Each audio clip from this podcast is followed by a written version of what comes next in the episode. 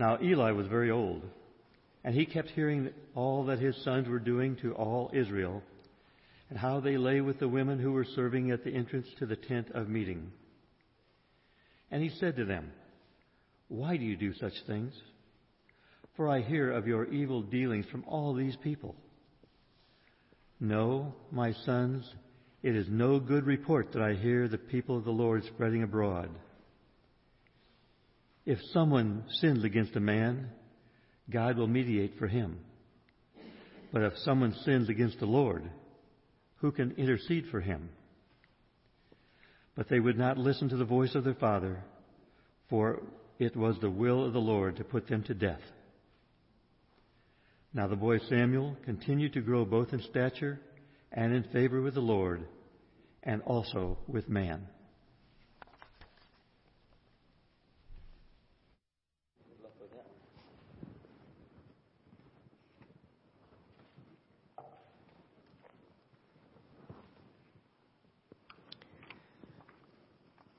Well, we're in our second message of the uh, the series that we've started on uh, First Samuel, and um, you know those of you there, are some of you here who follow uh, follow football, and um, one thing you'll know, probably basketball or baseball or anything, is this: what a referee does not see, he will not call, and there is nothing nothing you can do about it. New Orleans learned that the hard way as they were going to win the, the, the winning score, and the referee did not see that um, uh, that foul. And you can throw as much tantrums as you want. You can do lawsuits that I hear about people are trying to do, but the game is over, and nothing can be done about it. There is no one on that field who can mediate between a player or a coach and the referee. The referee has that final word. Now, our passage is going to take that same principle, but to a much more serious level. And answering the question who will, who can mediate for the sins that we commit before God? Now, our text here presents for us, and, and I invite you, if you if you don't have a Bible and you want to use the church Bibles, by the way, you'll find it on page 192. And um, although you'll notice too, is, as I'm reading Scripture, it'll be a little bit, it will be a little different from the church Bibles. I'm just using a different translation, English Standard Version, but they're both fine. But let me note here, what our text is going to do here is going to present for us basically three different types of people or parties. There's going to be the good, there's going to be the bad, and then there's going to be someone who the best way to describe it is, is impotent, without power. And what the author does is he'll, you'll see how he's going to arrange the passage so clearly, the story so clearly that it's obvious that he's setting up these contrasts. I'm actually going to start off with, a, with the verse before that, what I have listed here in verse 11. And it reads this way Then Elkanah went home to Ramah, and the boy was ministering to the Lord in the presence of Eli the priest. We know that that boy was the boy Samuel. God had granted to, to Hannah after her prayers, and um, he was given by his parents. Hannah had dedicated Samuel to serve in the, uh, what was at that time the, the tabernacle as the servant of Eli. So from his time as a toddler, he is dedicated to the service of the, the tabernacle, what will someday become the temple, and, and he will faithfully minister to the Lord. Now comes the first contrast with the bad. Let me begin reading in verse 12. Now the sons of Eli were worthless men. They did not know the Lord custom of the priests with the people was that when any man offered sacrifice, the priest servant would come while the meat was boiling with a three-pronged fork in his hand, and he would thrust it into the pan or kettle or cauldron or pot. All that the fork brought up the priest would take for himself. This is what they did at Shiloh to all the Israelites who came there. First of all, just to note, Eli's the high priest, his sons are priests. Shiloh is where the, the tent, that tabernacle, is located. Okay. So moreover, in verse 15, before the fat was burned, the priest's servant would come and say to the man who was sacrificing, Give meat for the priest to roast, for he will not accept boiled meat from you, but only raw.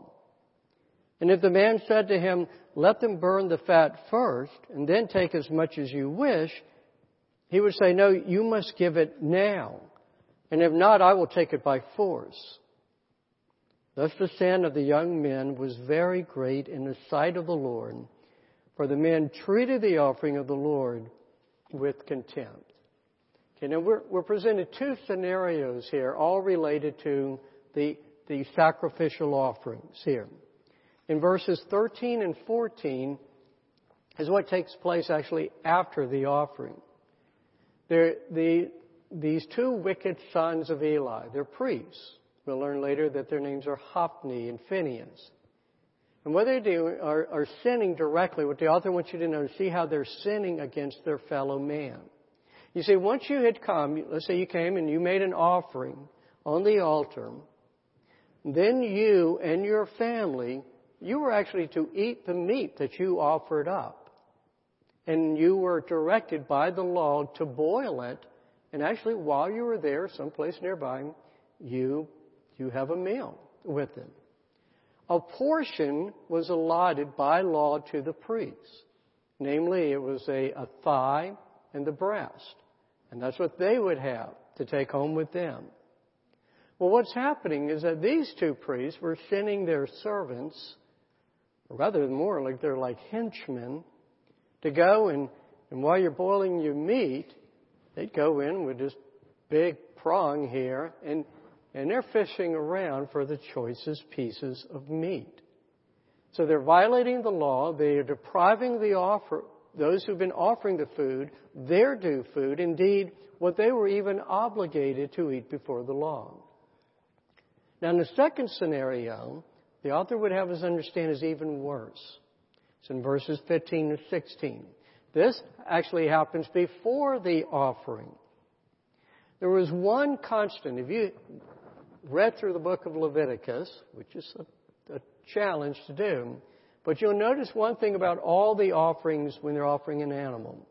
The fat of the animal was to be burned on the altar itself.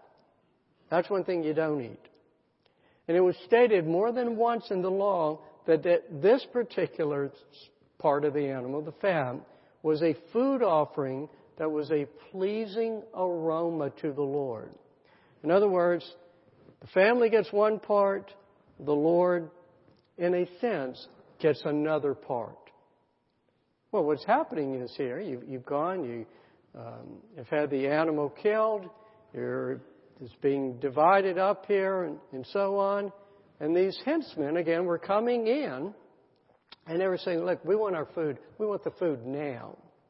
Well, well, wait a minute. Right in the middle of an offering, the fat's supposed to be separated, it's supposed to be offered to the Lord, and they say, you give it now, or we're going to take it away from you by force. So here you have a sin not only against the offerer, it's a sin directly against the Lord, against God. Now, so these priests were exactly as was described of them. They were worthless, definitely worthless as priests, and they were those who did not know the Lord. They, they were clearly those who did not fear God.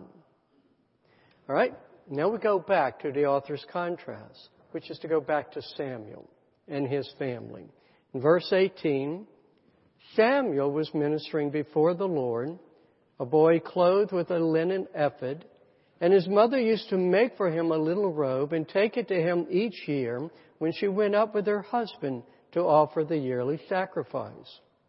Then Eli would bless Elkanah and his wife and saying, May the Lord give you children by this woman for the petition she asked of the Lord.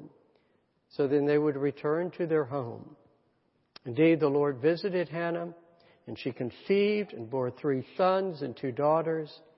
And the boy Samuel grew in the presence of the Lord. So we go back to the, to the good person here of Samuel, who is continuing to faithfully minister in that tabernacle before the Lord. And when it says here that this phrase that he, Samuel grew in the presence of the Lord, it doesn't just mean that, well, he's there in the tabernacle, but it's speaking of how he is growing. it. It is speaking of his godly character. And then with that, we're given this beautiful picture of a loving family. They come every year. His mother makes for him uh, a garment uh, that one ought to be wearing, serving in the tabernacle. God has blessed Hannah and Elkanah, has given them more children. So it's, it's a family that is, is blessed by God, and it is characterized by love. Okay? Now let's go back to that other family of Eli and his sons. Verse 22. Now Eli was very, was very old. This is the scripture that you just heard read. And he kept hearing that all that his sons were doing to all Israel. And I understand that when he's saying doing it to all Israel, all Israel has to come there to Shiloh to, to present their offerings. They can't do it anywhere else. So their sins are affecting all, literally all of Israel. And how they lay with the women who were serving at the entrance to the tent of meeting. And he said to them, Why do you do such things?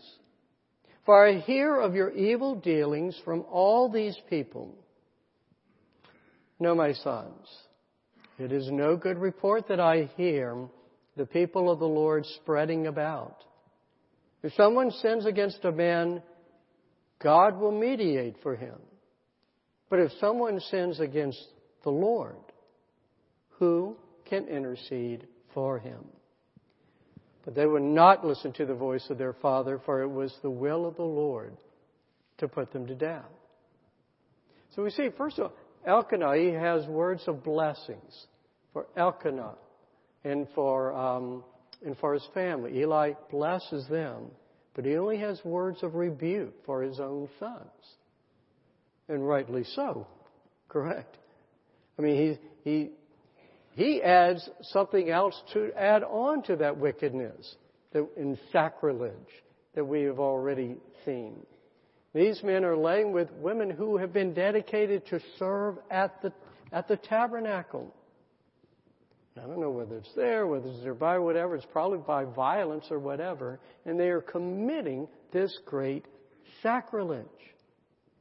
And understandably so, because people are coming, they're seeing what is happening, and they're going out and they are spreading the word abroad. So we've had good, bad, good, bad. Let's go back to the good. Verse 26. And now the boy Samuel continued to grow both in stature and in favor with the Lord and also with man. Finally, the author is very explicit. He's kind of been implying how good Samuel was. Now he says it directly. Samuel is only getting better and better. Eli's sons are only getting worse. And as Eli, and by the way, now this is where the that impotent third party comes in. Eli is unable to do anything about it. All he can do is just kind of wag his finger at them. And so this wickedness in the house of the Lord, it cannot continue. And that's what the verses to the end of the chapter, they present a prophet who comes and he foretells of the imminent judgment about to take place against Eli's house. He says that the Lord is going to put an end to the family of Eli serving as priest in that temple. And, and let me note here about Eli, and indeed it brings that out in the passage. You know, okay, you know, Eli, it's understandable that you, your sons have grown. You know, you cannot stop them from being wicked people. But Eli is also, by the way, the high priest. And what he could do was remove them from the service in the tabernacle. And that is what he did not do. And that's why judgment is brought against him. And so the judgment is that the Lord will place another priest from Aaron's line. He'll move out that family and bring in another family from Aaron's, as, who are descendants of Aaron, to carry out that priestly role. And then in the next chapter, in the very next verse, by the way, it's going to take us back to Samuel, who is faithfully serving the Lord. Now, I want to bring out three lessons that we can take away from this passage. And the first is this the sovereign God, the sovereign Lord Yahweh, He will provide and He will preserve a righteous, faithful remnant, as well as visit judgment on the wicked. This seems, I think this is, this is the message of the author by, by juxtaposing Samuel, the good, the righteous, with the wicked sons. God is quietly preserving Samuel and others who are righteous. He is developing his righteous servant who's going to become the next judge, while he's letting the wicked priests basically hang themselves for the day of judgment. After Eli rebukes his son, back there in verse 25, we're told this that they would not listen to their father. And then note what's added to that. For it was the will of the Lord to put them to death. Now here's the point being made is that it is the will of the Lord for them to punish their guilt and not to provide the repentance that they needed to make to being delivered. God has not given them hardened hearts. He's simply refusing to soften those hearts. He's doing what is described in Romans 1, where, where it speaks of God giving up those who are intent not to acknowledge God, who, say, who, who will not acknowledge that exists, even though He's clearly there. And remember what it is about these sons? What was said of them? They did not know the Lord. They refused to know the Lord. And so God has decided that judgment, not mercy, will be shown to them. You know, the days of Israel were very dark at that time. And it seemed like matters were only going to continue to deteriorate into chaos. But what's being made clear here, even so, God was at work. God was at work in planning the judgment that was going to take place. He was at work in planning the restoration for Israel to be His true nation. And so a lesson for us is that we have that same God. He is the sovereign Lord who is working out His purposes for His kingdom, whether or not we can see that. You know, it's clear, isn't it? The times are changing. Okay? And we are understandably worried about the state of the church as, as attacks, just verbal attacks, even legal attacks, are coming against our values and our faith. I received an email a few weeks ago from someone I didn't know. He'd come across my message on, on common grace, which one of the things it teaches is how God restrains sins. And one of the ways in which God restrains sins is He uses governments for that purpose and, and the laws. And he quoted that. And then he bemoaned, well, our government now are changing those laws and, and now all, what, what do we have to hope for? Well, he misses the whole point. Governments do only what God allows them to do. And it is always, whatever it is, to meet God's purposes. And we'll, you know, we've seen in Scripture how again and again God will use ungodly nations, ungodly governments to discipline His people. But for their good, for the purifying of their faith. And He furthermore He will preserve a faithful remnant. There will always be that remnant there who will see that the light of the gospel is not extinguished, to see that the work of his kingdom will carry on. And what's being made clear here, it is God. And it is God alone who determines when and where that light of the gospel, that work of the kingdom will flourish, and when at times it will be dimmed. But it is God who is in control. He will bring judgment against the wicked at the time of His choosing. Just as He will bring discipline of His own people at His timing. Like the spiritual says, He's got the whole world, the whole world in His hands. So one lesson here to learn, a very important lesson, is God is in control however much we may see or not see. Second lesson about is where our hope is to be found. In verse 35, the, the is going to say, speak of, of this righteous priest whom God's going to raise up, is going to take the place of uh, Eli's family. And he, he says of this priest that he shall go in and out before my anointed forever. That Hebrew word for anointed is Messiah. And whenever it is used in the Old Testament, like it's used here, when it's just by itself and just a noun, it almost all the time refers to the king. And as we go along in Scripture, more and more the people are going to take that concept and look for the, the great king, the Messiah to come. And we're going to develop this idea more as we go further along in, in 1 Samuel. But the one thing to note is that it's in this chapter that the word first appears in this way. And it speaks of a, a king, of an anointed to come. Although it's actually not in that verse that I just read to you that it first appears. You already heard it. It was last week at the end of Hannah's uh, prayer. Let me read it. It's in chapter 2, verse 10. She writes, The Lord will judge the ends of the earth. He will give strength to his king. He will and exalt the horn of his anointing. The era of the judges is coming to an end. The era of the kings is soon to take place.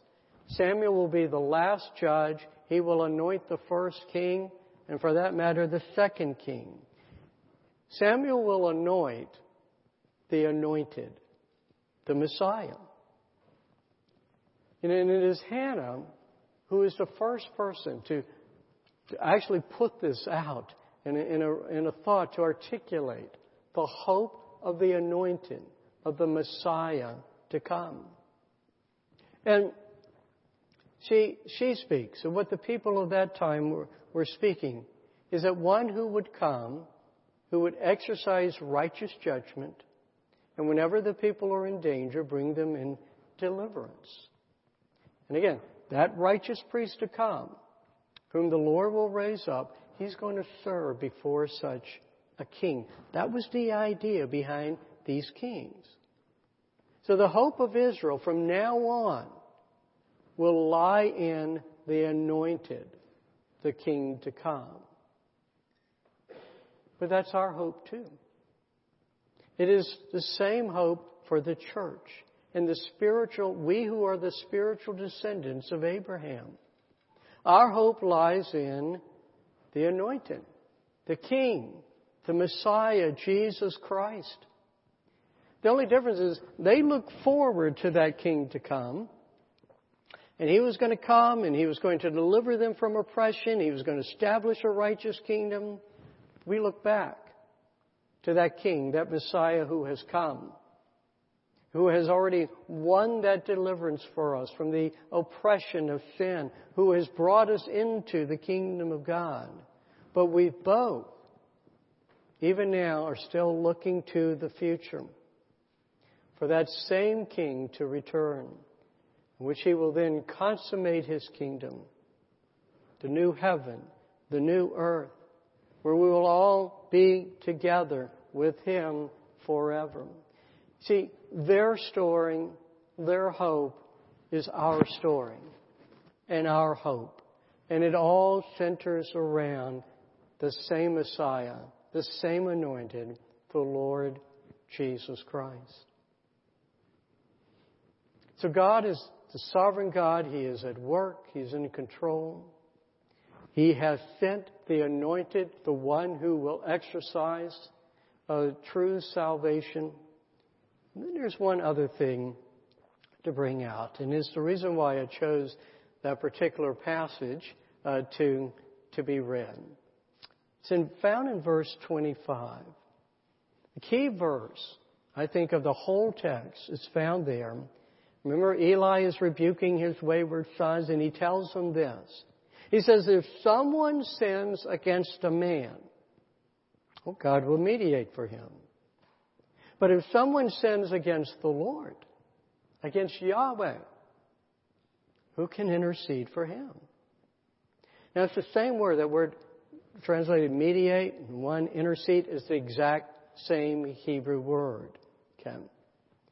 And what Eli is saying here is, basically this. When there's a dispute between individuals, well, you still have God. He's the great judge. He can determine who's in the right.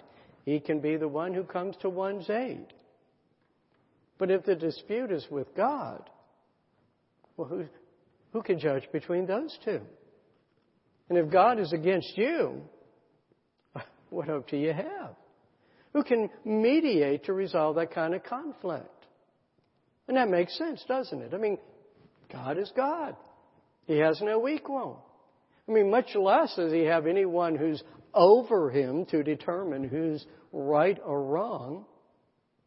There's not even anyone who can counsel him. And so when we have sinned against God, what hope do we have to avoid our sentence, to avoid judgment? that was Eli's point. But Eli I don't know. He forgot something. One thing he didn't remember was his history. If he had remembered his history, and if he had remembered, for that matter, his own role was what it was supposed to be, he would have realized, well, actually, there can be a mediator. Remember Abraham? You know, you had these angels that were going to go to Sodom, destroy Sodom. What does Abraham do? He intercedes. He mediates. He prays. He gets God to whittle it down. You know, maybe if you can only find 10 people. And God agrees. That's mediation. That's interceding. Or Moses. People are, you know, going back to idol worship. God says, okay, that's it. I'm wiping them out. I've had enough of this. Moses intercedes. He prays for them. He pleads for them and God relents. But that, whether or not he remembered history, Eli, don't you know what your job responsibility is? To be a priest was to be a mediator between God and his people. That's why the people, they're going all over here to, to Shiloh, where the tabernacle is, where the, the priests are offering their animals over, and it's the priests who are doing that work of making the offering. And whether people bring it or not, every day the priests are sacrificing animals on behalf of the sins of their people, and indeed, there was one day out of the year, the Day of Atonement, when the high priest, when Eli, apparently was that high priest, entered into, and he was the only one who could, the Holy of Holies as mediator to make atonement for the sins of the, of the nation. And look, Eli is right. No one can judge between God and man. But one can intercede. One can speak on behalf of another. It's interesting when I, I was looking up that, that word to see, okay, you know, let's see where it says judge and mediate and intercede. You know how it's mostly translated in our Bibles? Pray. I will pray to God. Well, yes, anyone can do that. The one who is mediating between God and man is praying to God to show mercy, to, to provide forgiveness on behalf of the offender. But a priest is not only praying, he also taking those sacrifices. He is offering up sacrifices to make atonement. You can see where I'm going, can't you? Who is our great mediator? Who is our both great priest and great king? Who has entered into that true, heavenly, holy of holies with blood of the one sufficient sacrifice for our sins? Who is it is still up there who continually is interceding for us, even now at the right hand of, of God the Father? And by the way, we need to make one thing clear. There, there are no wrongs reserved only for neighbor against neighbor. So when Eli is saying, well, you know, if you sin, man sins against man, you still got God. When man sins against man, he is sinning against God. All our acts against our fellow human beings are sins against God. All offenses, all of our failures, all of our transgressions bring us under God's judgment. And we have no hope for mercy without our advocate, without our mediator, our Lord Jesus Christ, who we are told mediated a new covenant for us through his sacrifice on the cross. That mediator claims us for his own. And all who believe in him, who, who come to him, without him there is no hope. With him is all assurance. That whenever we appear before the throne of God, but particularly on that end day when we appear before the throne of God, we will find we'll find mercy, grace. If you've never turned to your Lord, would you not believe? Put your trust in Him now. And to all of us, remember this. However dark the times may appear to you. Whatever happens in our own country, however chaotic the world may seem around you, sovereign God is in control. He is at work. And know this remember, He has already sent His anointed to win victory for you. And that victory can never be taken away. And if you claim Him as your Lord and Savior, know that He is your mediator. He's your intercessor. He is your surety before the throne of God. We give you praise, our God, for our Lord Jesus Christ. He and He alone can mediate between us and God.